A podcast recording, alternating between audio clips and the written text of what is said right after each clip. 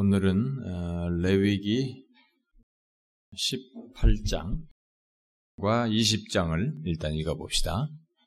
제가 시간이 되는 것에 따라서 뭐 하겠습니다만 원래 19장은 별도로 이렇게 해야 될 그런 내용이에요. 그리고 18장과 20장은 내용이 서로 이렇게 상응관계에 있어요. 이렇게 중복되기도 하고 같이. 그래서 18장을 읽고 19장을 건네뛰어서 20장으로 이어서 읽도록 하십시다. 18장 읽겠습니다. 여호와께서 모세에게 말씀하여 이르시되 나는 이스라엘 자손에게 말하여 이르라 나는 여호와 너희의 하나님이 너희는 너희가 거주하던 애굽 땅의 풍속을 따르지 말며 내가 너희를 인도할 가나안 땅의 풍속과 규례도 행하지 말고 너희는 내 법들을 따르며 내 규례를 지켜 그대로 행하라 나는 너희의 하나님 여호와이니 너희는 내 규례와 법들을 지키라. 사람이 이를 행하면 그로 말미암아 살리라. 나는 여호와이니라. 각 사람은 자기의 삿불리를 가까이 하여 그의 하체를 범하지 말라. 나는 여호와이니. 내 어머니의 하체는 그내 아버지의 하체니 나는 범하지 말라. 그는 내 어머니인즉 너는 그의 하체를 범하지 말지니라. 나는 내 아버지의 하체를 범하지 말라. 이는 내 아버지의 하체. 너는 내 자매 고 내 아버지의 딸이나 내 어머니의 딸이나 집에서나 다른 곳에서 출생하였음을 막론하고 그들의 하체를 범하지 말지니라. 내 손녀나 내 외손녀의 하체를 범하지 말라. 이는 내 하체. 내 아버지의 아내가 네 아버지에게 낳은 딸은 내 누이니 너는 그의 하체를 범하지 말지니라. 너는 내 고모의 하체를 범하지 말라. 그는 내 아버지의 살부친이라. 너는 내 이모의 하체를 범하지 말라. 그는 내 어머니의 살부친이라. 너는 내 아버지의 상제 안을 가까이 하여 그의 하체를 범하지 말라. 그는 내 숙모. 너는 내 며느리의 하체를 범하지 말라. 그는 내 아들의 아내이니 그의 하체를 범하지 말지니라. 너는 내 형제의 아내의 하체를 범하지 말라. 이는 내 형제의 하체. 너는 여인과 그 여인의 딸의 하체를 아울러 범하지 말며 또 그 여인의 손녀나 외손녀를 아울러 데려다가 그의 하체를 범하지 말라. 그들은 그들의 살부치니라. 이는 악행이니라. 너는 아내가 생존할 동안에 그의 자매를 데려다가 그의 하체를 범하여 그로 질투하게 하지 말. 너는 여인의 월경으로 불결한 동안에 그에게 가까이 하여 그의 하체를 범하지 말지니라. 내 이웃의 아내와 동침하여 설정함으로 그 여자를 함께 자기를 더럽히지 말지. 너는 결단코 자녀를 몰래에게 주어 불로 통과하게 함으로 내 하나님의 이름을 욕되게 하지 말라. 나는 여호와이니라. 너는 여자와 동침함 같이 남자와 동침하지 말라. 이는 가증한 일. 너는 짐승과 교합하여 자기를 더럽히지 말며 여자는 짐승 앞에 서서 그것과 교접하지 말라. 이는 문란한 일이니라. 너희는 이 모든 일로만 스스로 더럽히지 말라. 내가 너희 앞에서 쫓아내는 족속들이 이 모든 일로 말미 더러워져. 그 땅도 더러워졌으므로 내가 그 악으로 말미암아 벌하고 그 땅도 스스로 그 주민을 토하여 내느니라. 그러므로 너희 곧 너희의 동족이나 혹은 너희 중에 거류하는 거류민이나 내 규례와 내 법도를 지키고 이런 가증한 일에 하나라도 행하지 말라. 너희 전에 있던 그 땅 주민이 이 모든 가증한 일을 행하였고 그 땅도 더러워졌느니라. 너희도 더럽히면 그 땅이 너희가 있기 전 주민을 토함같이 너희를 토할까? 이 가증한 모든 일을 행하는 자는 그 백성 중에서 끊어지리라. 그러므로 너희는 내 명령을 지키고 너희가 들어가기 전에 행하던 가증한 풍속을 하나라도 따름으로 스스로 더럽히지 마. 나는 여호와 너희 하나님 여호와이니라.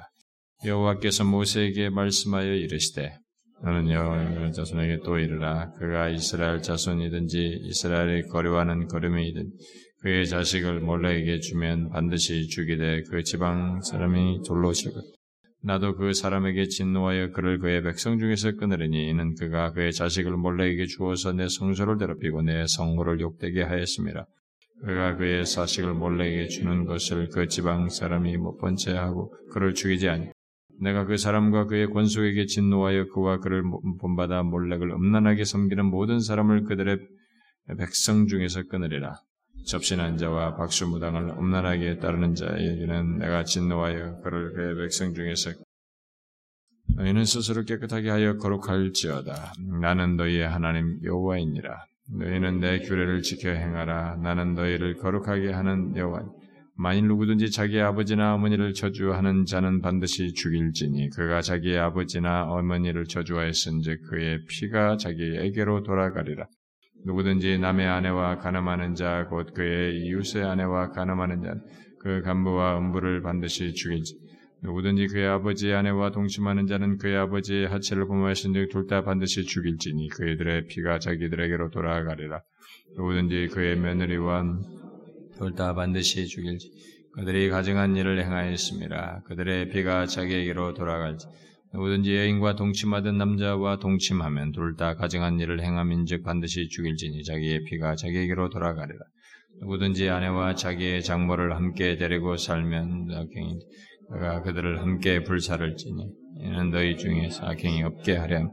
남자가 짐승과 교합하면 반드시 죽이고 너희는 그 짐승도 죽일 것이며 여자가 짐승에 가까이하여 교합하면 너는 여자와 짐승을 죽이 그들을 반드시 죽일지니 그들의 피가 자기들에게로 돌아 누구든지 그의 자매 곧 그의 아버지의 딸이나 그의 어머니의 딸을 데려다가 그 여자의 하체를 보고 여자는 그 남자의 하체를 보면 부끄러운 일이라 그들의 민족 앞에서 그들이 끊어질지니 그가 자기의 자매의 하체를 범하였은지 그가 그의 죄를 담당하리라. 누구든지 월경 중에 여인과 동침하여 그의 하체를 범하면 남자는 그 여인의 근원을 드러냈고 여인은 자기의 피 근원을 드러내었으면 둘 다 백성 중에서 끊어지리라. 내 이모나 고모의 하체를 범하지 말지니 이는 살부치의 하체인지 그들이 그들의 죄를 담당하리라. 누구든지 그의 숙모와 동침하면 그의 숙부의 하체를 범하면 그들은 그들의 죄를 담당하여 자식이 없이 죽으리라. 누구든지 그의 형제의 아내를 데리고 살면 더러운 일이라. 그가 그의 형제의 하체를 범하면 그들에게 자식이 없으리라. 너희는 나의 모든 규례와 법들을 지켜 행하. 그래야야 내가 너희를 인도하여 거주하게 하는 땅이 너희를 토하지 아니할.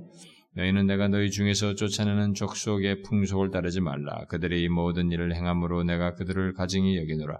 내가 전에 너희에게 이르기를 너희가 그들의 땅을 기업으로 받을 것이라. 내가 그 땅 곧 젖과 꿀이 흐르는 땅을 너희에게 주어 유업을 삼게 하리라 했노라. 나는 너희를 만민 중에서 구별한 너희의 하나님 여호와니 너희는 짐승이 정하고 부정함과 새가 정하고 부정함을 구별하고 내가 너희를 위하여 부정한 것으로 구별한 짐승이나 새나 땅에 기는 것들로 너희의 몸을 더럽히지 말라. 너희는 나에게 거룩할지어다. 이는 나의 여호와가 너희를 나의 소유로 삼으려고 너희를 만면 중에서 구별하였으면 다 합시다. 남자나 여자가 접신하거나 박수무당이 되건 반드시 죽일지니 곧 돌로 그를 치라. 그들의 피가 자기에게로 돌아가리라. 덥기 때문에 이 에어컨을 계속 켜놓잖아요. 그러니까 뒤에 있으면 아마 춥기도 하고 이게 지난주 주일날도 이렇게 제가 주일날 예배 속에는 톤이 낮지 않고 작지 않고 소리도 좀 큰 편인데도 뒤에 이거 냉방기 앞에 있는 사람들은 설교가 잘 안 들렸다고 하더라고요. 그러니까 거기 있으면 시끄러워서 잘 안 들리니까 최대한 그 춥기도 하기 때문에 앞으로 오셔서 어? 앞, 앞쪽으로 가서 앉으시고 그러세요. 꼭 뒤에 이렇게 어, 앉지 말고. 제가 이번 주도 어, 어, 다음 주 이제 계속해서 수련회 준비를 하게 되는데 뭐, 아, 시간이 너무 모자랍니다. 너무 어려운 주제를 괜히 제가 건드렸다 싶을 정도로 어, 작년에 수련회 때 말을 한 것을 연결시켜서 지키려고 했는데 너무 어렵습니다. 시간이 너무 많이 필요로 할 정도로 내용 자체가 어려운 내용이에요. 다음 주에 좀 끝낼 수 있으면 하는데 과연 그 가능할지는 모르겠습니다. 위해서 기도해 주십시오. 아, 지금 이 읽은 내용, 18장과 아, 20장의 이 내용은 여러분이 읽으, 같이 읽어서 알겠습니다만 제가 내용상으로는 이제 중복되는 게 많습니다. 앞에서 말한 것을 뒤에서는 이제 형벌까지 더해서 말을 하고 있어서 내용이 많이 중복되기도 하고 그런데 그래서 가능하면 이 두 개를 연결해서 다 끝냈으면 좋겠고 그런데 여러분이 알다시피 이 두 장은 내용이 지금 거의 공통적이잖아요. 어, 특별히 지금 우리가 이 뒷부분은 예, 끝장 전까지 그 거룩한 하나님 백성들이 어떻게 살아야 되느냐, 거룩함에게 살아야 하는 이 문제를 거룩한 길로 나아가는 것에 대한 내용을 지금 말한다고 했습니다. 계속적으로. 네, 그것과 관련해서 말하는데 여기 18장과 20장은 바로 이제 성적인 문제와 관련해서 거룩함을 다루고 있습니다. 아, 이 성적인 문제는 아, 정말로 어려운 문제입니다. 에, 그리고 가장 우리에게 원성과 가장 일치되어 있어서 그리고 어려서부터 이 성적인 것은 이렇게 어떤 뭘 감각이나 제어 장치를 를 우리가 스스로 갖지 못할 정도로 내 스스로가 본성적으로 가지고 있어서 어, 요것을 이렇게 어떤 기준을 가지고 어, 본성을 다스려서 어, 거룩한 길로 나간다라는 것. 이것은 하나님이 이렇게 제시한 길이 없으면 이게 아, 그런 것을 우리들이 갖기 어려워요. 가장 그래서 사람들이 가장 인류 역사상 쉽게 무너지는 것이 바로 이 성적인 것입니다. 그래서 그런데 분명한 것은 거기에 대해서 거룩과 관련해서 이 성경이 말을 하고 있다는 것입니다. 우리는 이 말씀을 통해서 일단 이 성적인 것이 이 거룩과 어떻게 연결되어 있는지를 이것을 통해서 생각을 해봐야 됩니다. 아, 생, 참, 리얼하죠. 음, 그래서 어떤 사람은, 어떤 학자는 성경은 만일 이게 이 내용 자체를 놓고 보면 이 성경은 19금이다. 19세 이상 이하는 읽으면 안 된다. 그 정도로 이 성경은 아주 뛰어나다는 음? 보통 다른 경전들하고 다르다는 거예요. 아, 너무 적나라하고. 왜 그러냐면 하나님이 인간을 창조하고 인간이 죄로 인해서 부패한 존재를 너무나 정확하게 알기 때문에 하나님이 정확하게 얘기해버려요, 다. 음?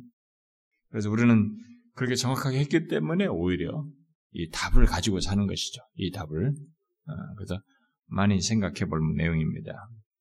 자, 먼저 이 18장과 어, 이제 이걸 좀 연결을 시켜보면 먼저 18장의 이 주된 내용은 우리가 20장과 마찬가지로 이제 성적인 윤리와 관련된 것인데 여기 18장의 이 규정들은 우리가 지금 사는 이 사회의 최소 유니트가 어? 최소 단위가 이 가족이잖아요.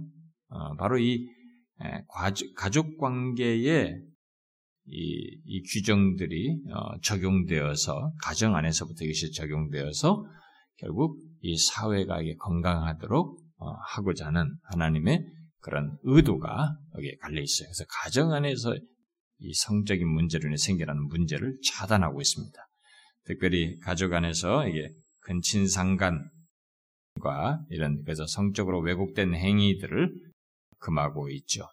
그래서 이 18장의 이 성적인 부정함에 대한 내용은 아, 나중에 이제 우리가 읽었습니다만 20장과 평행되는 내용이 되는데 이 내용의 전개 방식은 마치 아, 여러분 뭐 이것은 뭐 여러분들에게는 좀 신학을 하는 사람들은 좀 배웠겠습니다만은 이, 이 내용 자체가 마치 옛날에 고대 사회에 언약 같은 거 하면 조약을 맺을 때는 이게 제국의 왕이 이제 자기가 정복한 왕에게 조약을 맺을 때 그 서문 이렇게 이렇게 하고 이렇게 하고 다 지키면은 이렇게 한다라고 하는 이 조약 맺는 방식 예, 고대 히타이트 조약으로 일반적으로 말하는데 그렇게 종주국과 아, 조약을 맺는 그런 조약문의 틀을 가지고 있어요.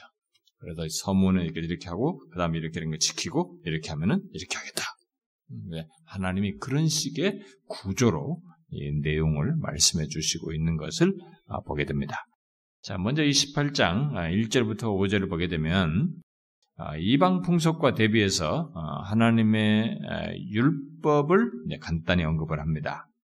그래서 2절부터 2절과 3절은 구원의 하나님은 이스라엘이 살던 그 이집트 땅의 풍속을 이제 따르지 말라.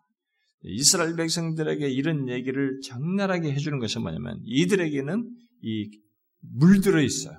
이런, 이런 성 문화가 머릿속에 들어와 있고, 보고 들은 것이 있고, 이런 것이 자연스럽게 자신들 속에도 문화가 이렇게 그것을 크게 문제시 여기지 않고 어느 정도 수용성을 갖는 이런 인식의 변화가 이들에게 생겼단 말이에요. 특별히 이집트로부터. 그리고 주변의 고대 근동이나 이런 주변국으로부터 이방 문화에 그런 것이 있기 때문에 그 여기 나오는 것은 이방 문화와 밀접하게 관련된 내용입니다. 그래서 그걸 미리 차단시키는 거예요, 지금 다. 어? 그래서 어, 특별히 이집트 땅의 그 풍속을 따라서는 안 된다는 거죠. 따르지 말고 하나님이 그들에게 또 주시려고 하는 이 가나안 땅의 풍속도 마찬가지예요. 그 풍속도 따라서는 안 된다는 명령을 내깁니다. 그래서 어, 이집트 풍속과 그 다음에 이 가나안 풍속을 이렇게 얘기하면서 그것을 이제 여기 보니까 사절에 내 법도 내 규례 그러니까 애굽의 풍속과 가난 풍속을 여기 내 법도와 내 규례를 이렇게 대비해서 이 풍속, 가난 풍속과 가난 애굽 풍속을 따르지 말고 내 법도와 내 규례를 따라야 된다. 이렇게 얘기하는 것입니다. 자, 요 처음에 이 서문에서 탁 밝히고 있는 이것이 굉장히 중요한 겁니다. 그 율법을 따르는 것입니다. 이게 하나님 백성의 특징이에요. 오늘날의 이 교회 안에 있는 많은 사람들이 이런 인식이 없어요. 음? 이 세상 풍속이라는 것이 있습니다. 가난 풍속, 애국 풍속, 이 문화가 문화 속에 있는 세상의 풍속이 있는데 오늘 교회 다니는 사람들이 예수 믿는 사람들이 이 풍속을 교회 안에 싹 들어오고 자기도 싹 머릿속에 들어와서 인식에 그 수용을 해가지고 그 풍속을 별 가책이나 의식 같은 거 구분 없이 따르면서 교회를 나와요. 그리고 심지어 교회 안에서도 그런 마인드를 가지고 사람들을 대하고 행동을 해요. 여기서 선을 긋고 있습니다. 나중에 이제 신약에 가서도 이런 구별을 사도 바울에 다 얘기를 하죠. 얘기를 하는데 그것은 똑같은 맥락으로 흘러가요. 성경 신구약 전체 흘러가고 있기 때문에 우리가 이 사실을 여기서 명심해야 됩니다. 신자가 됐다. 나중에 뒤에 가서 너는 내 백성이기 때문에 거룩해야 된다. 이거죠. 앞에서 이 레위기 계속 흐르는 게 그거예요. 내가 거룩한 너희도 거룩해야 된다. 거룩한 백성인데 앞으로 거룩한 백성으로서 거룩한 길을 나가는 길에 이 성적인 문제를 얘기하는데 이 성적인 문제가 특별히 뭐냐면 이 이전의 세상의 풍속이에요. 이 성적인 것에 대해서는 완전히 다른 자신의 본성을 따라서 만, 살고 그것으로 만든 풍속을 가지고 있고 그 문화를 가지고 있는 이방 문화가 있다는 거예요. 애굽의 문화, 이 가나안의 풍속이 있는 거예요. 근데 이 풍속이 하나님의 백성에게는 이제 따라서는 안 되는 이것이 아닌 다른 것에 의해서 살아가는 특징이 우리에게 있어야 돼. 그 뭐냐? 내 규례, 내 법도예요. 우리는 하나님의 백성은 세상 풍속에 따라 사는 것이 아니고 하나님의 법도와 그분의 규례를 따라서 바로 그분의 율법을 따라서 말씀을 따라서 살아야 되는 것입니다.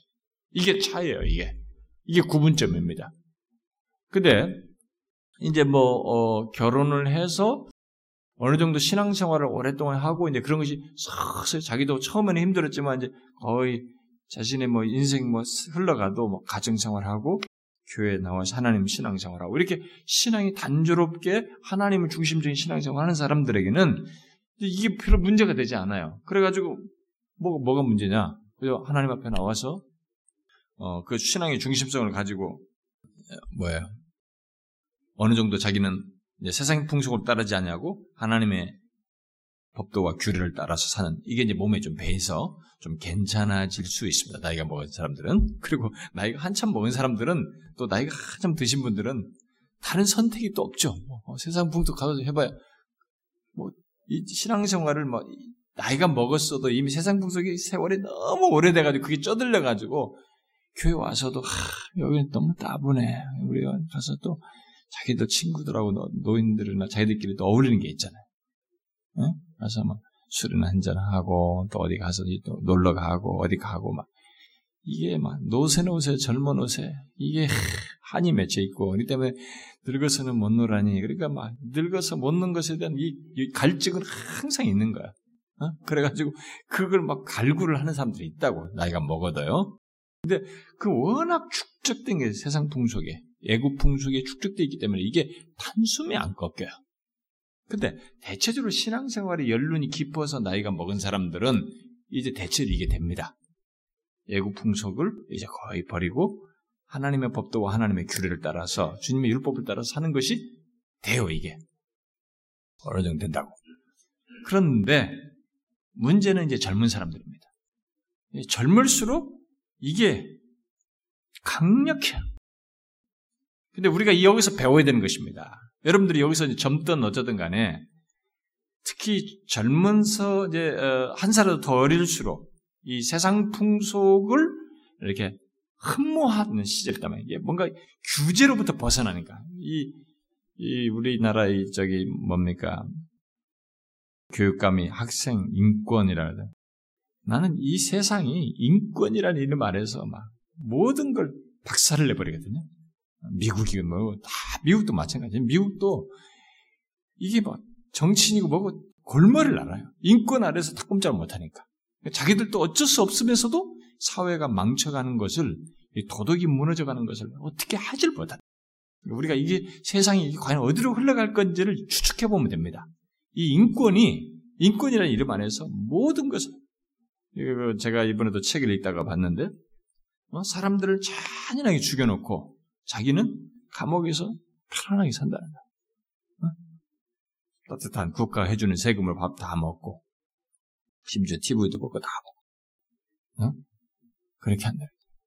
어, 뭐, 그 다른 사람, 죽은 사람들은 처절히 죽고, 그 죽음을 당한 그 가족들은 막, 그걸 몇십 년이 돼도 잊지를 못해요. 사랑하는 사람을 그렇게 처절하게 잃어버렸기 때문에, 그 살인자에 의해서, 그냥 큰 고통을 하고 있는데, 이 사람은 안에서 편하게. 그, 그, 그게 인권이라는 이름 아래서 다 자행된다는 거예요. 그래서 우리 젊은 학생들, 청년, 어린 애들도 이렇게 막 규제가 있다가 인권 아래서 모든 걸 다 풀어 제끼니까 이게 막, 막 나가잖아요. 그러니까 이 세상 풍속에 대한 갈망이 강한 것입니다. 어? 애굽의 풍속, 가난의 풍속에 대한 갈망이. 그러니까 젊을수록 이제 막 그걸 흡수하고자 하는 열망이 있는 거예요. 그 젊을수록 이게 더 강합니다. 그런데 앞으로 여러분들이 한 살라도 젊을수록 여기에 더 많은 유혹을 받겠지만 이 말씀이 레위기가 우리에게 전해주는 분명한 메시지는 하나님의 백성은 내가 거룩하니 너희도 거룩하라고 하는 이 진리를 기준점으로 가지고 있다는 것입니다. 그래서 이 성적인 문제에서도 예외가 없어요. 선을 여기서 끊습니다. 너희는 내가 거룩하니 너희도 거룩한 제사장 나라로 부름받았고 하나님의 택한 백성이요 구속을 받았고 애굽으로부터 구출돼서 구원받은 백성이고 하나님의 은혜로 하나님의 백성이 된 자는 이 선이 있어야 된다는 거. 이제 너희들은 애굽의 풍속과 가난의 풍속을 따르지 말고 내 법도와 내 규례를 따라서 바로 하나님의 율법을 따라서 이제 우리의 삶의 기준적과 따라야 할 이 모든 것이 뭐냐? 이 풍속이 아니에요. 세상 풍속이. 이 구분점이 생긴다는 것이 바로 하나님의 백성된 것이에요. 어? 오늘날의 교회는 예수 믿는 사람들이 이런 것을 생각지 않아요. 어머니 이런 말씀이 있고 이런 것과 관련된 말씀이 성경에 수도 없이 많이 있지만은 이런 말씀들을 우리에게 전달해 주지도 않고 그것을 강력하게 전달하지 않고 마치 고객들이라 심기를 건드리지 않으려고 조심들 하다 보니까 이게 가슴 아픈 얘기를 안 하는 거지. 응? 사람들에게. 그 제가 나중에 이제 뭐 구원론에 대해서 얘기하면 성화 같은 거 얘기할 때 뭐 정말 적나라하게 인간의 부패함과 죄성에 대해서 얘기를 할 때 아마 지금 하나님을 아는 지식을 배울 때 또 나중에 이제 기독론 같은 말씀 들을 때 그때가 이제 행복한 줄 아셔야 돼. 나중에 그런 얘기 들으면 막 여러분 속이 뒤틀려서 막 어떤 사람은 구역질 나올지도 몰라요. 어? 만약 제가 적나라하게 그 성경이 말하는 바에 인간 실존을 다 들이댄다면 여러분 우리는 착각하면 안 됩니다. 절대로 착각하면 안 됩니다. 인간이 하나님께서 여기서 제시한 이 길을 따르지 않으면 사실 인간 자신이 가지고 있는 모든 이 죄성과 우리 안에서 솟아나는 이런 것들을 사실 이렇게 이겨내지 못해요. 이 말씀이 선명하게 우리 선을 긋고 있습니다. 하나님의 백성은 이 세상이 뭐라 하든 오늘날 교회가 어떻든 요즘 흐름이 어떻든 간에 이 말씀은 선을 긋습니다. 하나님의 백성은 이방 풍속으로 살지 않는다. 너희들이 과거에 많이 보고 봤던 이집트 풍속으로 살지 않냐고 또 들어갈 가난의 풍속을 따르지 않고 너희들은 전혀 다른 기준을 가지고 산다. 뭐냐? 내 규례와 율법을 따라서. 이게 하나님 백성이에요. 여러분들은 그렇습니까? 오늘 예수 믿는 사람들이 그러는, 그래야 되는 거죠. 응? 오늘의 신자들이 그래야 됩니다. 이걸 무시하는 것은 그 사람들에게 이제 거룩함이 없는 것이고, 그 사람의 신자됨이 문제가 되는 것이죠. 그래서 여기 지금 이제, 어, 이제 보니까 2절에서 어, 너는 이스라엘 자손에게 말하 이르라 나는 여호와 너의 하나님이다 라고 이게 시작했잖아요. 여호와께서 말씀하기 이르시되 해놓고 말씀이 시작하면 첫 말씀이 뭐냐? 나는 여호와 너의 하나님이다 이렇게 시작했죠. 근데 이 18장의 끝을 뭘로 끝내요? 똑같은 말로 끝냅니다. 18장 끝에 나는 너희 하나님 여호와니라. 응? 그렇게 해놓고 이 하나님, 내가 지금 이 모든 말하는 이가 누구인지를 알고 그리고 이 사실 안에서 지금 전해지는 모든 말씀들이 우리들의 구별됨을 분명히 하는 것들로 가져야 된다. 어? 나는 이런 분이다. 나는 너희의 하나님인데 너희 하나님과 함께하는 너희들은 지금 이 그 사이의 중간에 끼어 있는 이런 것을 내용의 특성으로 가져야 된다. 그러면서 그 사이에도 중간중간에 4절, 5절, 6절, 21절에서 나는 여호와니라 나는 여호와니라는 말을 문장 끝에마다 반복하고 있어요. 하나님이 계속 이런 얘기를 할 때마다 이렇게 말하는 이가 자기 자신 하나님이신 것을 강조하고 있습니다.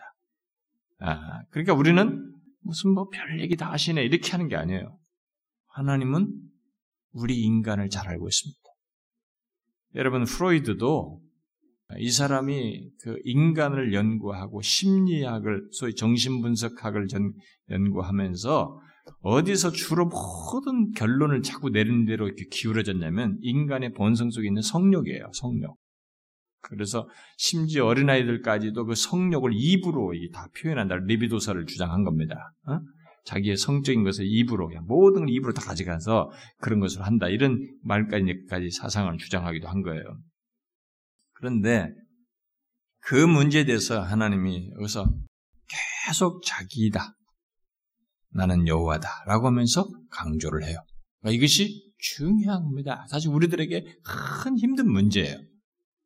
그러나 답은 명확하다는 것을 제시하고 있는 것이죠. 자, 그러면 그 중간에 이제 먼저 끼어 있는 6절부터 23절의 내용이 주로 이제 성적인 것과 관련된 건데, 자, 6절에서는 이제 근친상간을 금지하는 명령을 하고, 가까이 살부치들, 근친상간들이에요. 근친들입니다. 근친상간을 금지하는 명령을 하고, 그 다음에 이어지는 이제 구절들이 구체적으로 이제 어떤 그 세부적인 규, 례들을 언급을 하고 있습니다. 그래서 6절부터 18절에 이제 근친상간에 해당하는 내용들이 다 나옵니다. 모친과 계모와 자매와 의붓 자매와 그 다음에 또 손녀, 또 외손녀, 이복 자매, 고모, 이모, 숙모, 며느리, 형제 아내, 모녀, 그리고 그의 손녀와 외손녀, 처형제와의 성적인 관계를 금지시키는 이런 내용을 하고 있습니다. 음? 그게 6절부터 18절까지 음? 가까운 근친 상관에 관련된 사람들을 다 일일이 얘기하고 있어요. 그 다음에 19절에서 월경 중에 성행위 하는 것을 금하는 규정을 얘기하고 그 다음에 20절에서는 다른 사람의 아내와의 아내를 간통하는 것을 금지하는 규정. 오늘날에 이것은 이 간통법은 이제 갈수록 없어지는 그런 세상으로 발견하고, 발전하고 있죠. 이런 것은 이제 간음죄에 해당되지 않는다는 쪽으로 법이 기울어가고 있습니다. 세상도 그렇고 우리나라도 지금 거의 그쪽으로 기울었죠. 다음에 예, 그 이어서 이제 21절에는 이제 몰렉에게 자식을 제물로 어, 바치지 말라고 하는 종교적인 금지 명령이 얘기되고 그 다음에 22절에서는 동성애를 금지하고 있습니다. 아, 요즘 우리들은 이제 동성애 같은 것도 상당히 뭐 커밍아웃 했다. 그래가지고 동성애에 대한 동정론들이 많이 나오고 영화도 나오고 이제 이런 것들을 다 하는데 여러분 성경은 명확하게 이분 얘기합니다. 이미 어떤 서구 사회는 이런 것들을 정죄하는 것, 지난번에 스웨덴 같은 데서는 법으로 그것을 정죄하는 설교를 하는 것까지 어, 법적으로 어, 문제시해서 구속하려고 했던 그런 시도까지 있었는데 성경은 분명하게 이해합니다. 동성애 이런 것들을 여기서는 죽이는 문제로 나와요. 나중에 로마서 1장에서는 하나님께서 심판할 극단적인 죄로서 얘기를 합니다. 그렇지만 문제는 뭐예요? 우리들이 아무리 하나님이 그렇게 말씀을 하셔도 세상이 흐르면서 우리 가치관이 바뀌었어요. 이렇게. 요, 요, 요 변화를 여러분들이 얕잡으면 안 됩니다. 어? 하나님의 말씀이 하나님의 말씀으로 여겨지지 않는 것이. 흙을 흙이다 해야 되는데 흙을 백이다고 말하고, 어?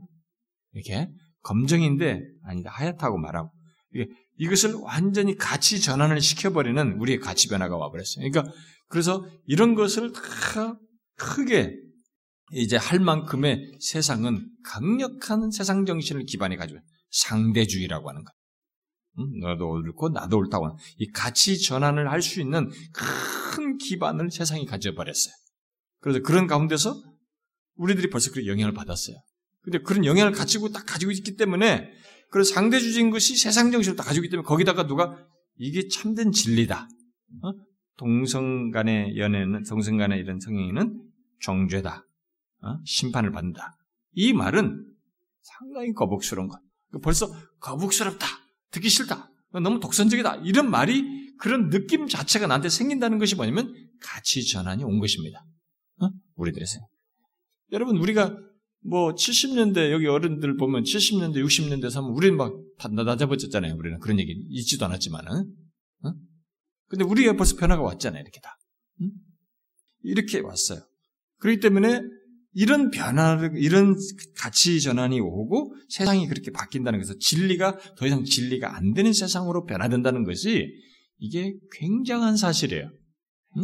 여러분들은 이 문화 속에 어려서부터 일찍부터 전부서부터 그 문화를 영향을 받고 이제 그렇게 가치 전환이 왔기 때문에 여러분들은 그게 뭐냐? 내가 와 태어나서부터 아니 자라면서부터 우리 문화가 내가 성장하면서 문화가 그것이었기 때문에 원래 이것이라고 생각하지만 그렇지 않아요. 하나님은 인간 존재를 창조하고 인간 존재 최초부터 무엇이 무엇이 기준이며 선악인지에 대한 그 문제를 결국 나중에 밝히셨죠. 드러내셨단 말이에요. 그렇기 때문에 이 부분은 오늘날 이제 세상이 뭐 이런 것을 가지고 뭐 동정론을 많이 합니다만 그래서 심지어 이제 의학적인 서포팅도 하죠. 왜냐면 남자인데 같은 이지만 자기의 성의 정체성을 상실할 만큼 호르몬이 상대적으로 더 많다. 남성이지만은 이 사람에게는 여성 호르몬이 많다. 아, 그래서 이 사람의 이런 것들을 우리가 신체상으로 이해해야 된다. 글쎄요. 그런 부분을 우리가 그의 뭐 얼마든지 그런 것은 어, 이 얘기 할 수도 있고 동정적인 할 수도 있을까. 그러나 그걸 정당화해서 자신이 가지고 있는 이런 자기의 성의 정체성을 일부러 동성으로 어? 전환해가지고 그것을 성적인 행위라 그런 쪽으로 나간다는 것은 일단 뭐예요? 의지를 자기가 바라는 것입니다. 여러분 의지의 주체에 대해서는 얄짤이 없어요. 죄는 자신이 본성에 따라 자기의 의지를 취해서 발현 죄를 짓는 것이기 때문에 그, 그 죄에 대해서는 성경은 당사자가 지금 책임지는 것입니다. 아, 내가 이렇게 호르몬이 그쪽으로 그것이 많아진 것은 다 우리 부모 때문이에요. 그 부모에 못 들려요. 그런 행위의 주체자가 자기이기 때문에 모든 책임은 자기가 지게 돼 있는 것입니다. 음? 그래서 여기서도 그 얘기하는 거예요. 뒤에 가면 나중에 20장에서는 죽이는 문제로 얘기 나오잖아요. 동성 애를 금지하고 있습니다. 그리고 23절에는 수간, 짐승간의 금지. 와, 우리는 이런 내용들이 있다는 것이 짐승과의 이런 성행위를 하는 이런 내용이 있다는 것이 우리는 놀라울 수도 있어요. 그런데 이게 그만큼 이방의 풍속이었어요. 우리는 이걸 잘해야 돼요. 하나님이 이런 말씀을 하시지 않으면 이스라엘하고 별거겠어요? 별거 없는 거예요, 여러분. 별거 없는 것입니다. 여러분, 인간은요, 우리 본성 그대로 놔두면 얼마든지 당할 수, 그렇게 할 수 있어요. 여러분, 소돔과 고모라가 그거 아닙니까? 소돔과 고모라가 하나님께서 그 다 전체를 쓸어버리는, 불, 멸망시킬 때 그들이 가지고 있었던 범죄가 뭡니까? 악이. 악이 너무 심했습니다. 근데 그 악을 드러내는 것 중에 하나가 그 바로 이 성적인 타락이 심했던 거 아니겠어요? 그러니까 천사가 사람의 모양을 하고 한 천사가 새로운 사람이니까 이 성 안에는 이미 자기들끼리 신선한 사람이 없는 거야. 근데 신선한 사람이 온 거지. 그도 남장을 남자 모양스러운 이 천사인데 야 니네만 재미 보려고 그러냐 이게. 어? 롯한테. 니네만 재미 보려고 그러냐. 내라 그러면서 막 덤볐잖아요 남자들이 다. 문을 부시려고 하면서. 하나님이 그 눈을 멀게 하고 막 그랬잖아요? 거기에는 우리가 그런 동성의 동성 섹스도 이미 거기에 막 범람을 했을 뿐만 아니라 이 수간 섹스도 짐승 간의 섹스도 거기에 범람했던 것으로 우리가 알려져 있어요. 고학적으로. 그러면 이미 그게 BC 2000년대란 말이에요. 어? 2100년이나 200년까지도 갈 수도 있는데 2000년대인데 그 시기에도 벌써 이래. 인간은요 이미 옛날부터 부패한 본성 이게 달라지는 것이 아닌 것입니다. 가만히 놔두면 이것이 없으면 지금 18절에서 하나님께서 야 가난 풍속 아니고 애굽 풍속이 아니고 내 규례 내 법도. 이것이 우리에게 들어오지 않으면 하나님에 의해서 출애굽 그 땅으로부터 이렇게 구원해서 출애굽 시키는 것 우리를 구원 세상으로부터 구원해 내시고 하나님의 법도와 규례를 주어서 우리 신약에서는 우리 마음에 심기우셔서 성령께서 그것을 우리에게 주시지 아니하시면 우리도 본성대로 살게 돼 있습니다. 이게 안 되는 것입니다. 아, 저 인간들 아주 악한 놈들이구만. 천만의 말씀. 여러분, 여러분 자신을 믿으면 안 됩니다. 이 성에 관해서만큼은 인간은 존재에 아주, 아주 기본적이고, 너무 본성적이고, 아주 쉬운 것이고, 자신할 수 없는 문제예요. 이 부분은. 응? 여기까지 가는 것이지. 그래서 이런 수관까지 다 얘기하는 이게 그만큼 이방 문화가 그 정도로 타락해 있습니다. 이것을 이들은 그동안은 그걸 보아온 것입니다. 그걸 구분 짓는 거예요, 지금. 그래서 여기 18장에서는 이제 어, 아버지와 딸의 관계는 언급을 하지 않고 있는데 네, 그것도 여기도 어, 그 동일한 원리가 거기도 적용된다고 볼 수 있습니다. 왜냐하면 뒤에 이제 19장에 보면은 음, 19장 한번 보세요. 19장, 어, 이렇게 하면은 20장까지 못하겠네. 19, 19장 그, 음, 29절 한번 보세요. 19장 29절 읽어봅시다. 시작. 내 딸을 더럽혀 장녀가 되게 하지 말라. 음행이 전국에 퍼져 죄악이 가득할까 하노라. 예?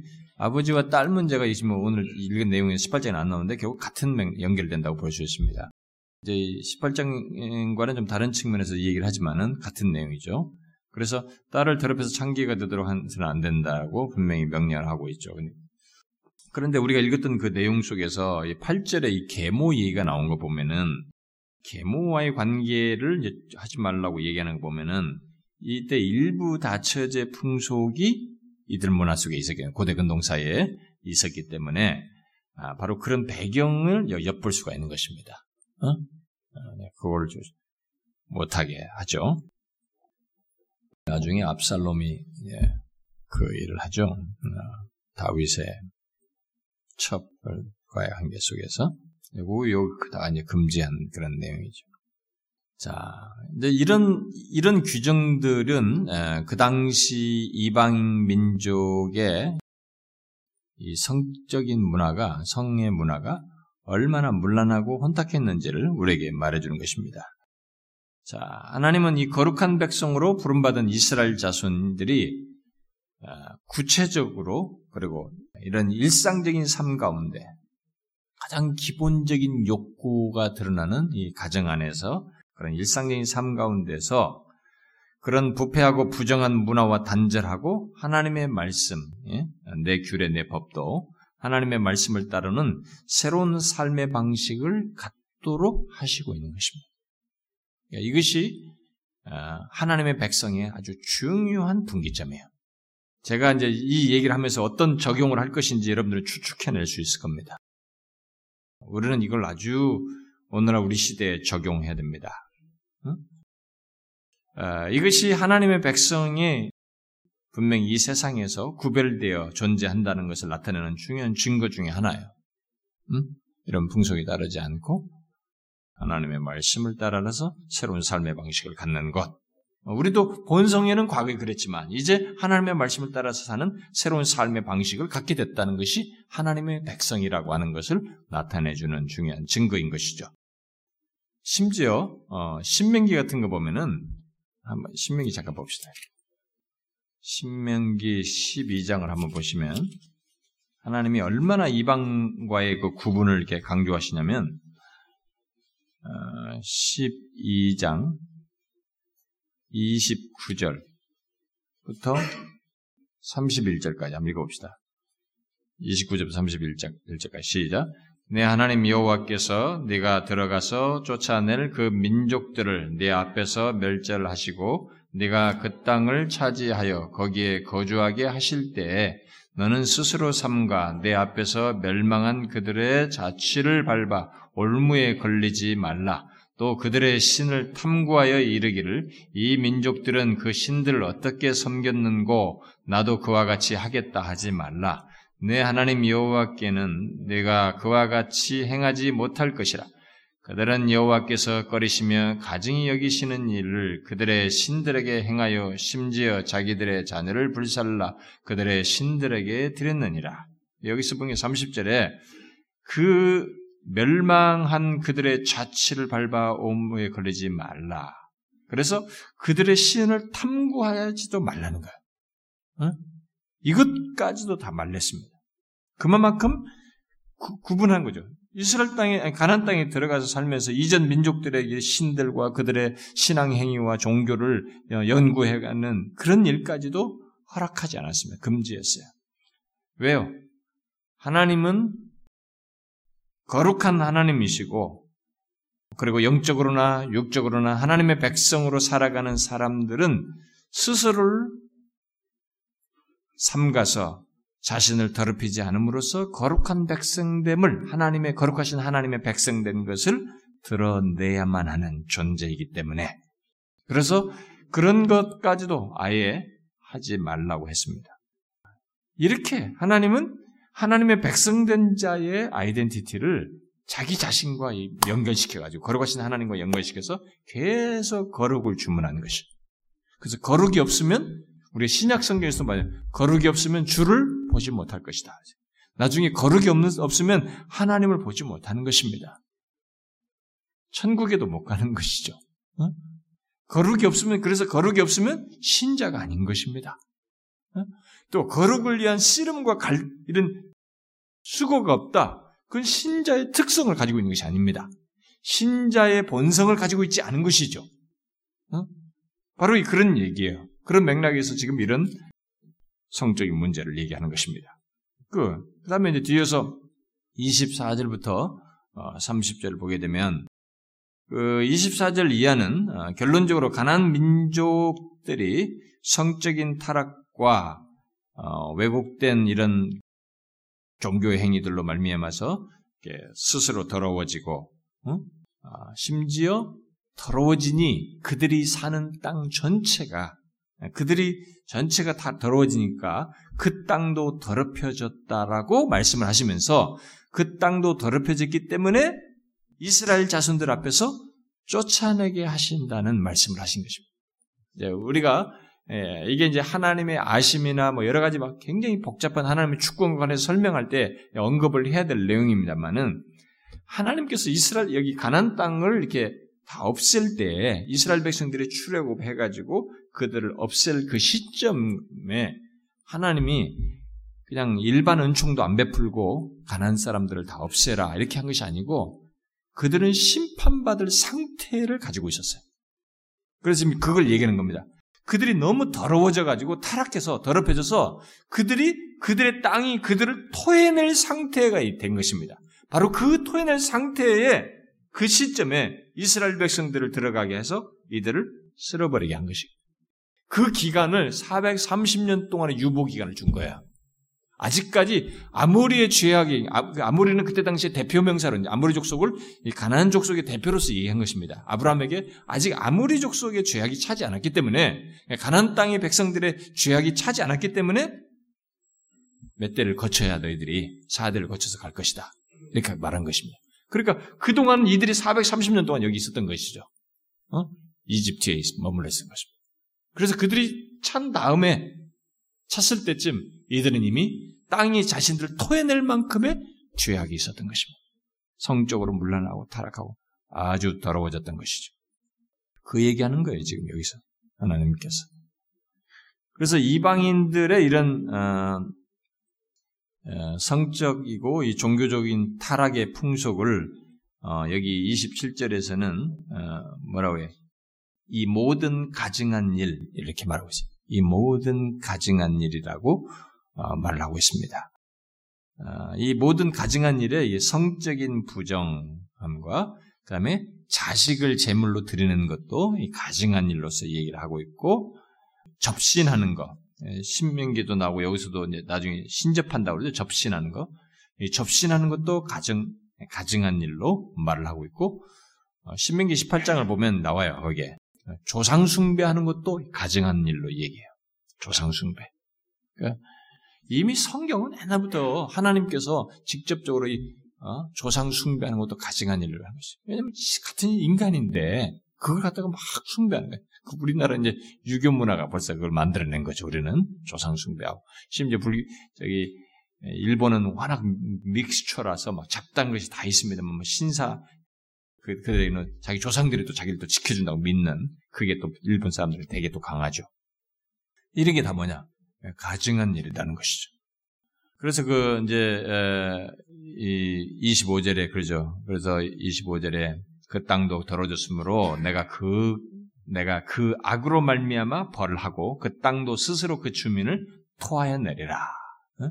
그 주민들이 타락한 결과로 그 땅에서 쫓겨나게 되는 어, 벌이 임하게 될 것이라고 말씀을 하시고 그것이 하나님의 심판 행위라고 하는 것이죠. 하나님의 심판 행위고 동시에 그 땅 스스로가 아, 거주민을 토해낸다고 하는 이 사실을 동시에 말을 하고 있습니다.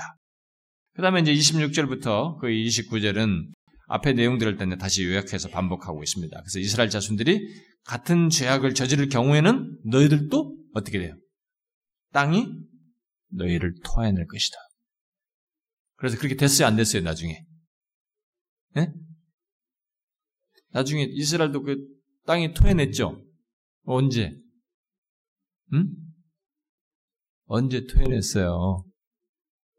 응? 그렇죠. 바벨론 포로 갔잖아. 땅이 토해낸 거야, 그게. 여러분, 우리가요, 얼마나 어리석으냐면, 하나님 생각 않고 막 치닫는 거예요. 와, 그냥 번성대로 막 해가면서 이죄 짓고 저죄 짓고 뭐 이게 뭐가 대수냐? 만일 그것이 엄청나게 죄악되다는 것을 알고, 응?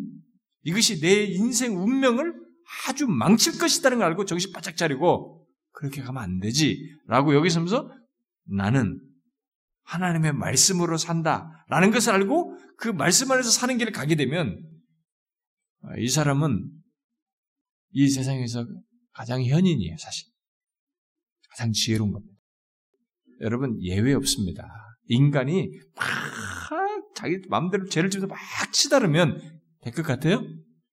땅이 토해내는 것 같은 결론에 이르게 돼요. 하나님께서 심판을 하시기도 하시고 그가 사는 환경이 그를 토해낸다고.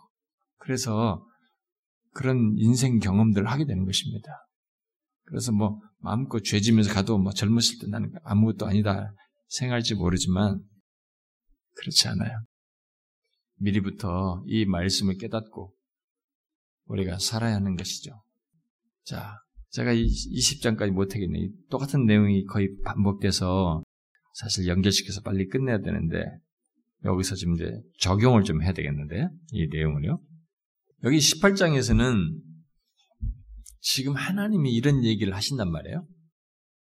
나는 여호와 너희 하나님이니라라고 시작해서 쭉 이 마지막에 나는 너희 하나님이니라 이렇게 마무리를 쳤어요. 그런데 이 앞에 중간에 낀 내용이 아까 무슨 몰렉이나 뭐 이방 풍속 이런 것도 있는데 제일 많은 비중을 두고 지금 28장에서 얘기하는 거냐면은 우리들의 가장 프라이빗한 생활이에요. 우리들의 우리 개인의 사생활이에요. 가정에서 남들이 안 보는 은밀한 생활입니다. 이게 성생활이 그렇죠. 그 개인의 사생활 영역에 속하는 이 성적인 관계에 대해서 하나님께서 세부적인 사례들을 다 열거하는 거야. 뭐 하나님이 할 일 없어가지고 뭐 누구의 누구를 뭐, 뭐 모녀와 심지어 무슨 외손녀와 외손녀 뭐 이런 것까지 다 걸먹거리까. 인간이 거기까지 다 미치기 때문에 하는 거거든. 인간의 생각과 행동이 거기 미치기 때문에 다 얘기하는 거예요. 그런 생활들로 다이 얘기를 해요. 그런데 이런 얘기를 하시는 것은 단순히 개인, 단순히 개인 도덕 정도를 얘기하자는 게 아닙니다.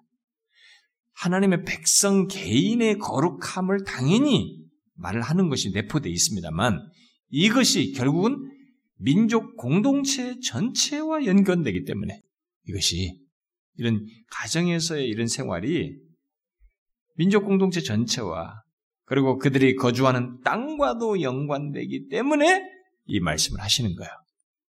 요 사실을 우리가 알 것 같으면 우리는 정신을 좀 차려야 됩니다. 우리 오늘날 우리 한국에 좀 정신을 차려야 돼요.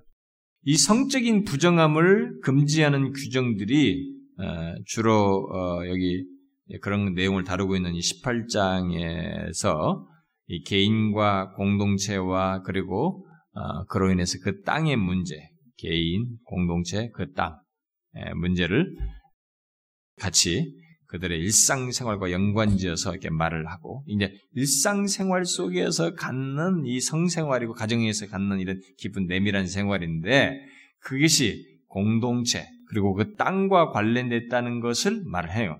근데 그게 바로 일상생활이야. 응? 그들의 일상생활이고, 그리고 동시에 그것이 하나님께서 문제 제기하는 것은 너희들의 개인적 일상생활로 끝나는 게 아니고, 그게 하나님 자신과 관련된다는 거예요. 하나님 자신과 관련된 신앙생활과 관련된다는 것입니다. 이 개인들이 여기서 무슨 막 성생활을 이렇게 빗나가는데 이게 하나님과의 종교생활, 신앙생활, 이것과 관련이 있다? 관련되어 있습니다. 우리 모든 죄가 하나님을 향해서 범, 죄하고 그리고 이 범죄 행위가 하나님을 향한 신앙 행위에 결정적으로 영향력을 미쳐요. 그렇기 때문에 개인, 공동체, 그들의 문제, 이 성적인 것과 관련된 그런 문제가 결국 자신들의 개인을 넘어서서 이 전체 땅과 공동체 연관되는데 그것이 결국은 하나님과 관련돼 있어서 함께 결합돼 있어서 하나님께서 이것을 지금 금하고 있습니다.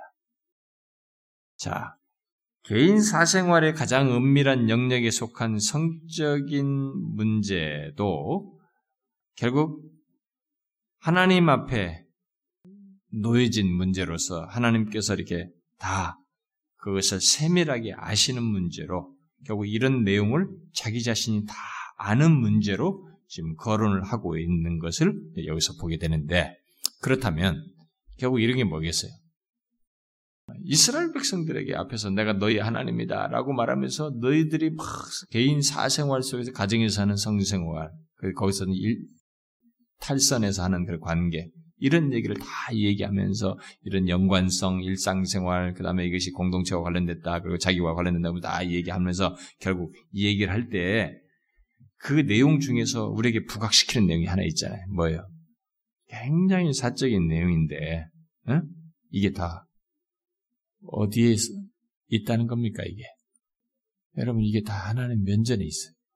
하나님 앞에 놓여 있다는 것입니다. 우리는요, 항상 이 생각하며 살아야 됩니다. 이 성경의 계시의 말씀을 통해서 이런 사실을 깨닫고 살아야지. 아, 이게 성경을 확, 성경 무슨 이런 얘기가 나왔냐. 아마 레위기 읽으면서 무슨 누구를 하체를 범하지 말고, 아, 참, 굉장하네. 아무도 쭉 지나가고, 무슨 얘기냐? 뭐 당연히 나오는 상관없지. 이게 나는 너의 하나님이라고 말하면서 내 앞에 서 있는 것들로서 이런 모든 생활이 자신과 관련이 된다고 하는 것을 말씀해 주시고 있는 것을 보게 될 때 우리들의 행동, 생각, 이런 모든 마음뿐만 아니라 우리들의 인생 전체가 하나님 아래, 하나님 면전에 이게 다 드러나는 사실들이에요. 그분의 영역 안에서 있는 것들입니다. 그분의 영역에서 벗어난 것은 하나도 없다는 것이죠. 우리는 이 사실을 염두에 둬야 됩니다.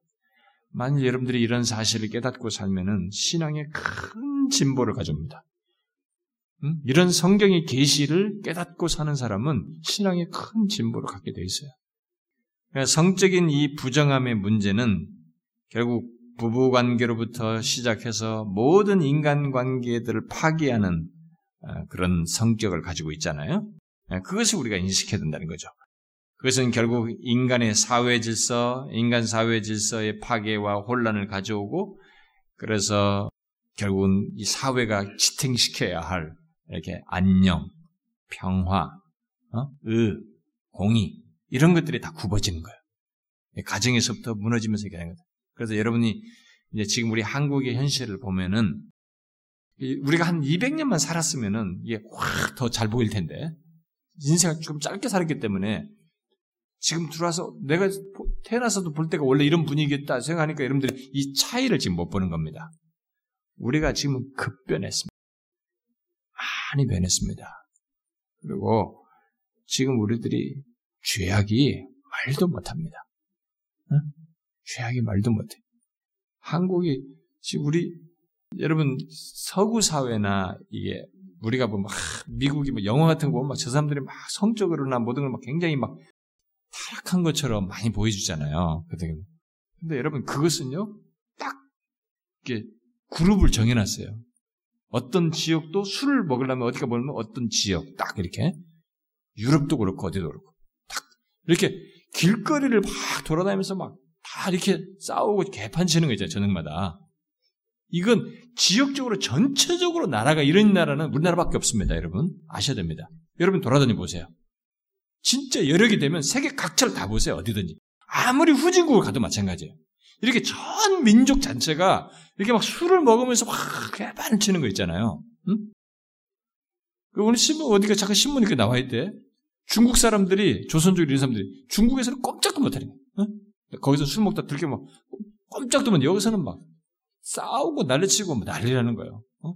중국에서 하든, 하지 못한 일을 여기서 막 자기들끼리 싸우고 막 소리치면서. 이 나라 전체가 그런 분위기예요. 근데 여러분 보세요. 우리나라는 반드시 이런 모든 것에 2차, 3차가 연결되어 있습니다. 2차, 3차가 술 다음에 2차, 3차가 대부분이 음란함과 관련되어 있습니다. 이게 이제 보편 문화예요. 여러분, 우리나라가 무슨 뭐, 우리는 속도가 더 빠릅니다. 빨리빨리 받아들이고 문화를, 그리고 그게 우리의 본성을 그대로 다 노출하고 있기 때문에, 그리고 너무 빨리 깨뜨렸어요, 이런 것들. 선을 빨리빨리 무너뜨려가지고, 우리가 다 오픈해놔 버렸습니다. 우리는 지금 사회가 무너지고 있습니다. 이미 가정에서부터 무너졌어요. 가정에서 많이 무너졌죠? 우리나라는.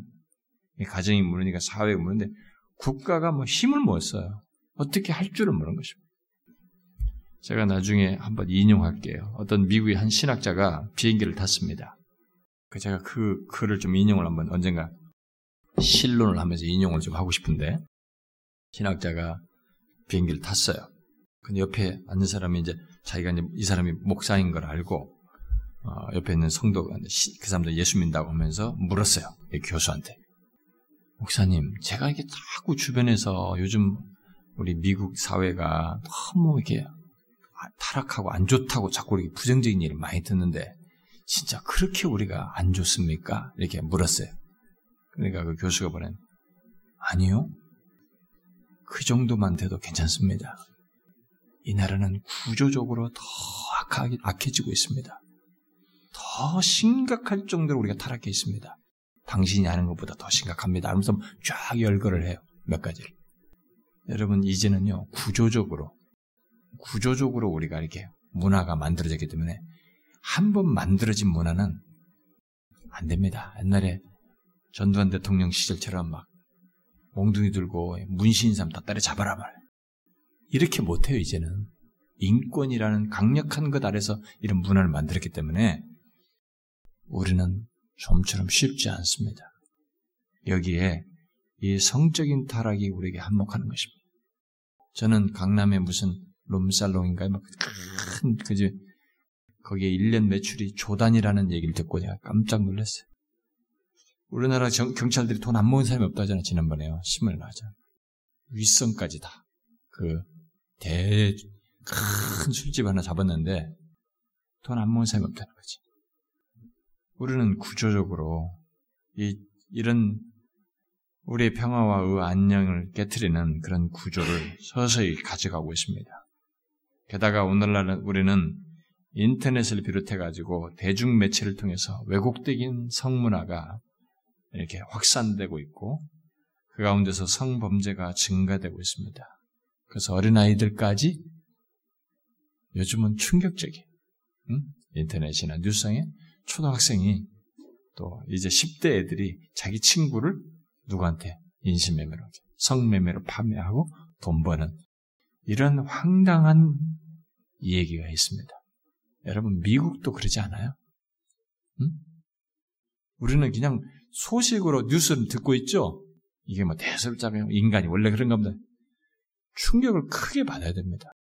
우리가 이런 것이 뉴스로 나오고 아이들의 인식으로 축축축 축적되면서 해도 괜찮고 나도 그럴 수 있다는 거, 할 수도 능이 있는 본성을 가지고 있는 사람들인데 그것을 크게 문제시 않고 할 수 있는 문화가 점점점 누적돼 가고 있기 때문에 이게 장난이 아닌 것입니다.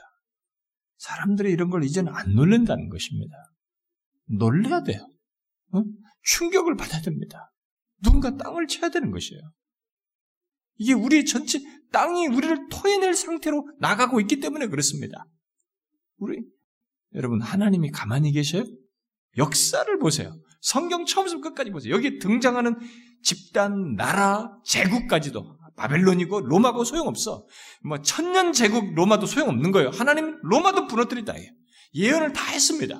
그들이 악이 차니까 로마가 마지막 이게 막 번성기 왔을 때 로마의 이 핵심부 심장부가 어땠습니까? 맨날 먹고 토 먹고 어? 먹고 즐기고 막 이미 1세기 당시에 로마의 사람들이 막 저녁마다 먹고 하시는 걸 많잖아 하면서 이게 배부르니까 더 못 먹으니까 막 또 욕실해가지고 손, 손 집어넣어서 토해내고 또 속을 비워서 또 먹고 이게 로마 1세기 때의 문화예요 그들에게 그 하나님이 가만히 놔두겠어요 그들을? 그래서 쓰는 거지. 그러면 우리나라라고 별걸겠어요? 여러분 아닌 것입니다. 제가 이번에 아, 악에 대해서 수련회 가서 얘기할 때 그런 얘기까지 좀 다뤄질 수 있을는지는 난 모르겠습니다만은 땅이 토해냅니다. 하나님이 심판도 하시고 그리고 그 땅이 토해내는 이 공의의 원칙을 하나님께서 두셨어요. 그것은 집단과 나라도 마찬가지고 가족도 그래요. 개인도 그렇습니다. 개인의 삶에서도 그러면은 하나님은 섭리의 기준 중에 하나가 거룩이거든요. 거룩에 의해서 미치지 못할 때는 이게 토해내게 하는 것입니다. 그런데 우리들의 이런 오늘날 우리나라의 모습을 보면 이 어린 아이들까지 지금 장난이 아니거든요. 어? 완전히 무너져가지고 우리는 여기 말씀을 통해서 가정과 이 공동체를 보호하려는 하나님의 뜻이 여기에 담겨져 있다는 것을 알아야 됩니다. 그걸 보존하셔서 결국 사회를 보존하려고 하는 것이죠. 특별히 하나님 백성 공동체에 이 말씀을 주어서 하나님 백성 공동체가 이것을 잘 지키도록 보존하려고 하는 것입니다. 오늘 하나님 백성 공동체도 우리가 이것을 무너뜨린단 말이죠. 음? 세상에 워낙 문화가 강력하니까 이 타락한 성적 문화가 왜곡된 성적 문화가 강하니까 여기에 우리가 영향을 받아가지고 여기 우리가 지금 무너진단 말이에요. 우리도 지금 문제가 되는 거예요. 그래서 바울이 그랬잖아요. 응? 자 성경 한두 군데 신약 성경 이런 내용의 근거에서 신약 성경에서 말한 것을 좀 한두 군데만 읽고 끝냅시다. 20장은 다음에 하도록 합시다. 먼저 로마서부터 봅시다. 여러분들이 익히 아는 말씀입니다만 로마서 12장 로마서 12장 2절 읽어봅시다. 시작 너희는 이 세대를 본받지 말고 오직 마음을 새롭게 함으로 변화를 받아 하나님의 선하시고 기뻐하시고 온전하신 뜻이 무엇인지 분별하도록 하라. 이 12장 2절을 해석하려면 이 문자 해석하는 것은 쉽습니다. 그런데 이 내용이 말하는 바를 설명하려면 이 한 구절을 읽고 저는 20번이고 30번이도 할 수 있을 것 같아요. 왜? 이 세대를 본받지 말고가 먼저 해야 되거든요. 이 세대를 본받지 않기 위해서 이 세대가 어떤 세대인지 이 세대 속에 흘러가고 있는 정신과 문화와 사상과 가치관과 생활 방식과 시대 정신이 무엇인지를 말해야 하기 때문에 신자들이 본받지 말아야 할 이 세대를 말하는 것이 있어야 되는데 이게 먼저 우리에게 있었던 소극적인 차원에서 우리는 본받지 말아야 되거든요. 근데 이 세대가 너무 막강한 거야 우리한테. 신자는 그렇게 세대를 본받지 말고 오히려 변화를 받아서 하나님의 선하시고 기뻐하시고 온전하신 뜻이 무엇인지 분별해서 해야 된단 말이에요. 그리고 12장 1절에서 말한 것처럼 뭐예요? 너희 몸을 하나님이 기뻐하시는 거룩한 산재물로 드리라. 우리는 우리 자신의 산, 삶을, 삶을 하나님 앞에 드려야 되는 것이죠. 어? 거룩한 산재물로서. 우리의 삶을 그렇게 드려야 되는 것입니다. 우리 그리스도인의 삶은 이 세상 사람들의 삶과 구별되어야 한다는 것을 명확히 신약에 와서도 어, 사도 바울이 전하고 있습니다. 또 이 성적인 문제와 관련해서 바울이 또 직접적으로 얘기한 내용도 있죠. 여러분 뒤에 고린도전서 보세요. 고린도전서 6장 우리가 15절부터 20절까지 쭉 읽어봅시다. 시작. 너희 몸이 그리스도의 지체인 줄을 알지 못하느냐? 내가 그리스도의 지체를 가지고 장녀의 지체를 만들겠느냐? 결코 그럴 수 없느니라. 장녀와 합하는 자는 그와 한 몸인 줄을 알지 못하느냐? 일러스되 둘이 한 육체가 된다 하였나니 주와 합하는 자는 한 영이니라. 음행을 피하라. 사람이 범하는 죄마다 몸 밖에 있거니와 음행하는 자는 자기 몸의 죄를 범하느니라. 너희 몸은 너희가 하나님께로부터 받은 바 너희 가운데 계신 성령의 전인 줄을 알지 못하느냐? 너희는 너희 자신의 것이 아니라 값으로 산 것이 되었으니 그런즉 너희 몸으로 하나님께 영광을 돌리라. 이 문제를 벌써 얘기했잖아요. 레위기에서 말한 내용이에요. 우리는 값으로 산 자이기 때문에 구별돼야 되는 것입니다. 우리 몸이 성령의 전으로서 구별된 거예요. 이 성적인 문화와 세상 문화와 우리 거기에는 구별되는데 우리는 그렇게 사는 게 아니라 너무 그 근본적이고 기본적이고 그냥 내추럴한 것이죠. 성적인 것이. 그러나 여러분 거기에 우리 자신들이 함몰되지 않도록 우리는 세상 붕속에 의해서 살지 않습니다. 이제는 거기서 구원됐습니다.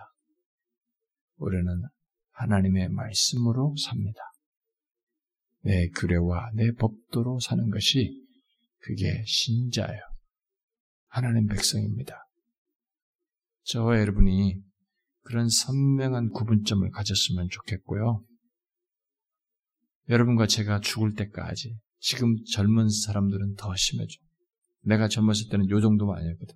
어? 어, 이 정도 아니었다고. 근데 여러분들은 이미 더 오픈되어 있는 세대에서. 그러니까 더 어렵지. 우리가 주님 앞에 갈 때까지. 이 말씀대로 우리 몸으로 하나님께 영광을 돌리는 이 모습을 우리가 가져야 됩니다. 주께서 우리 사랑하는 지체들을 잘 보호해 주시고, 그래서 이 세상 붕 속에 문화에 휘둘리지 않고 구별되게 해주셔서 정말 자신의 몸을 거룩하게 구별하여서 하나님께 영광을 돌리는 그런 통로로 삼아 주시기를 구합니다. 기도합시다. 하나님 아버지 감사합니다. 하나님께 우리가 한 마음으로 한 목소리로 아뢰오니 주여 우리의 기도를 들으시고 우리를 불쌍히 여겨 주시옵소서. 이 세대가 하나님을 향하여 하나님의 악을 축적하고 있고 주여 이 악을 악으로 여기지 아니하고 자신들의 죄를 죄로 여기지 아니하며 그것을 돌이켜 회개하는 데 더딘 것이 우리의 현실입니다. 하나님의 이런 현실 속에서 먼저 믿는 주의 백성들부터 이 세대를 분별하고 이 세대를 본받지 아니하고 하나님의 변화된 자로서 오히려 자신들을 하나님 앞에 산 제물로 드리는 그런 구별된 모습이 있게 하여 주시옵소서. 하나님의 이 세대를 향하여 위해서 기도하고 하나님의 구원의 역사가 있기를 간절히 구하는 그런 교회들이 되게 하여 주시옵소서. 하나님의 여기 모인 사랑하는 지체들 우리가 하나님의 애굽 의 풍습과 하나님의 가나안의 풍습을 쫓지 않고 이 세상 풍속을 쫓지 아니하고 우리는 하나님의 말씀을 쫓아 행하는 자인 것을 그런 구별됨을 분명히 갖는 저희들 되게 하여 주옵소서. 그것이 하나님 거룩하신 하나님과 하나님의 그 관련된 하나님의 그 백성의 특징이요 우리가 그의 백성으로서 하나님의 택한 백성으로서 구속된 백성으로서 사는 증거이온즉 하나님의 이 세대 속에서 분명히 그런 구별됨과 거룩함을 가지고 살아가는 저희들 되게 하여 주시옵소서. 주님의 이 시간 우리가 함께 구한 기도를 들어주시되 특별히 하나님이여 이번 주일날 하나님의 이후에 이 아울리치 가는 팀을 기억하여 주시고 그들이 창녕 땅에서 하나님의 복음을 전할 때 그 다친 영혼들의 마음이 일려 주께로 돌아오는 역사가 있게 하여 주시옵소서. 주님의 우리가 여러 가지를 구하사오나 하나님 아버지의 이 시대에 필요로 한 우리 특별히 몸된 교회를 통하여 이 시대에 꼭 필요로 하는 복음과 참된 진리를 전하게 하시고 특별히 참된 교회들이 땅 가운데 많이 세워질 수 있도록 하는데 우리가 도구로 쓰임 받게 하여 주시옵소서. 오 거룩하신 하나님 또한 기도하오니 우리 여기에 참여한 각 사람들의 개인적인 형편과 처지를 또한 헤아려 주시옵소서. 저들의 영적인 상태가 어떠한지 하나님의 가정이 어떠한지 저들의 개인적인 필요가 어떠한지 저들의 장래와 미래가 어떠한지 주께서 아시나이다. 하나님의 저들을 불쌍히 여겨 주시고 기도를 들으셔서 하나님의 정신적으로 육체적으로 하나님의 현실적으로 필요를 돌봐 주시옵시고 자녀들을 하나님의 헤아려 주시며 하나님의 자녀들이 택한 백성으로서 구원 얻는 역사를 주시옵고 하나님의 회심한 백성들로서 살게 하여 주시옵소서. 또한 하나님의 결혼을 위해서 기도하는 사랑하는 지체들을 기억하여 주시고 저들의 하나님의 신앙의 길을 갈 수 있도록 귀한 배필들을 허락하여 주시옵소서. 개별적으로 기도할 때 저들의 기도를 들어주시기를 구하옵고 우리 주 예수 그리스도의 이름으로 기도하옵나이다. 아멘.